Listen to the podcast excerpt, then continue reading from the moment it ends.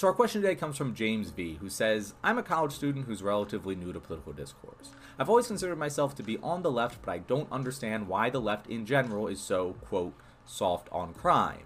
I get that the left wants to help people who may have been driven to crime by unfortunate circumstances, but I do not see how being kinder to criminals helps society at large. I also feel like it's a weird hill to die on for a movement that wants to accomplish so many other good things. So, why are so many people on the left so focused on things like defunding the police and letting criminals out of prison? So, first of all, hey James, uh, this is a very good question that a lot of people have about leftist policy, and I think it does a really good job of highlighting what I consider to be one of the left's branding problems. Far too often, us leftist creators and leftist politicians and pundits, we tend to justify our policy positions using emotional arguments. And there's nothing wrong with emotional arguments, they can be effective at changing minds, but most of the time it's more used as a rallying cry for people who already support our position. I'm not gonna lie, that helps get clicks, but it also can open up our policies to unwarranted attacks about how they're unrealistic, even if they are the more realistic policy. In the case of crime prevention, you have people making arguments about how it's wrong to lock people up, how certain communities are unfairly over policed, and how prisons and law enforcement in general treats criminals inhumanely. And while all of this is true, it often overshadows the data driven reasoning behind these policies, and it allows the right to paint us as bleeding heart liberals who are soft on crime. But here's the thing the left is generally soft on criminals, but not soft on crime.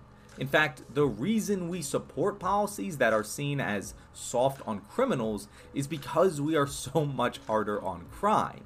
We are the ones who support policies which have been proven to reduce crime. That is what we ultimately care about. Helping people who are placed in unfortunate circumstances is just an added bonus of these policies.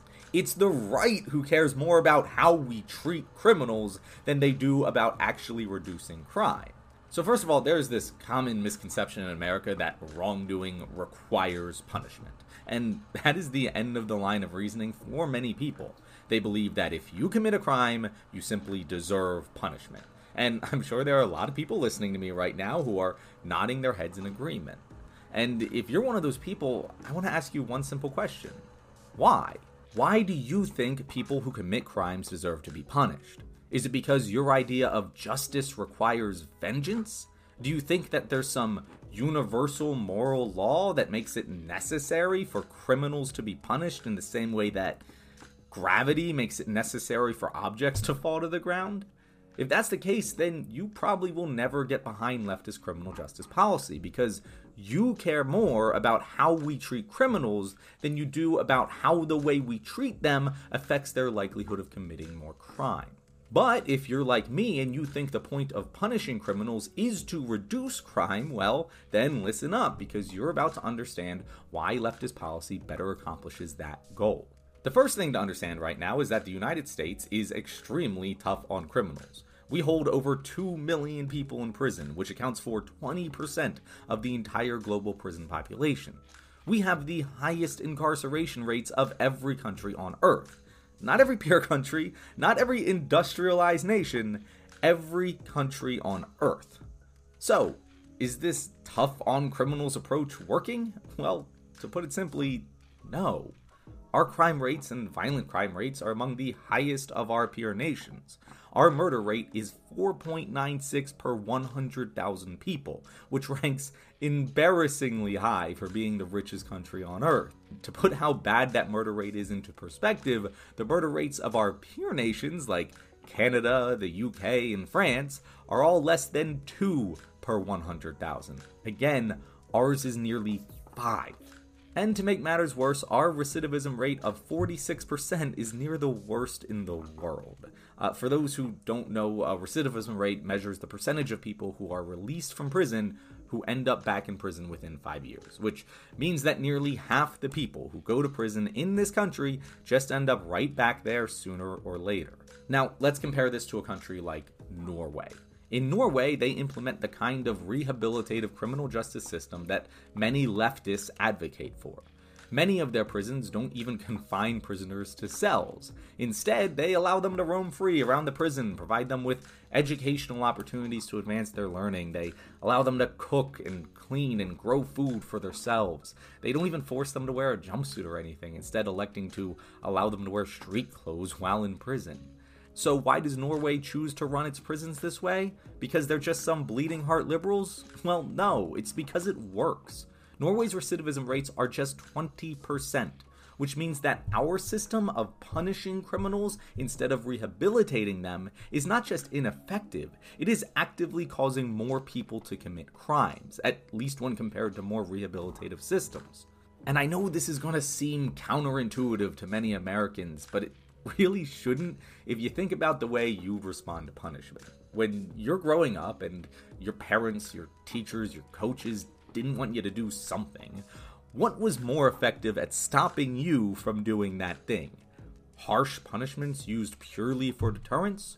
Or just punishments that included lessons about why your actions were wrong and more effective solutions to the problems that you were trying to solve with those actions? I, for one, know that harsh punishments with no justification didn't stop me from breaking the rules. It just made me work harder to not get caught when I did. So once I was ungrounded or whatever, I would just go back and break the rules again in a smarter way. All harsh punishment does is provide a reason to avoid getting punished. It doesn't address the root causes of the inappropriate action. Which brings us to the other side of the leftist crime fighting strategy.